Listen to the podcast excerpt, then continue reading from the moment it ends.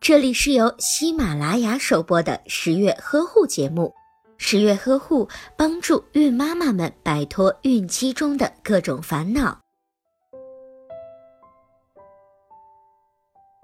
很多年轻的孕妈妈都有使用电吹风吹头发的习惯，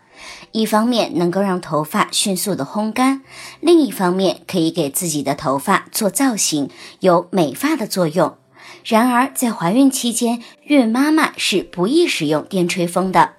根据医生临床调查证明，孕妈妈经常使用电吹风，容易发生头痛、头晕和精神不振的情况。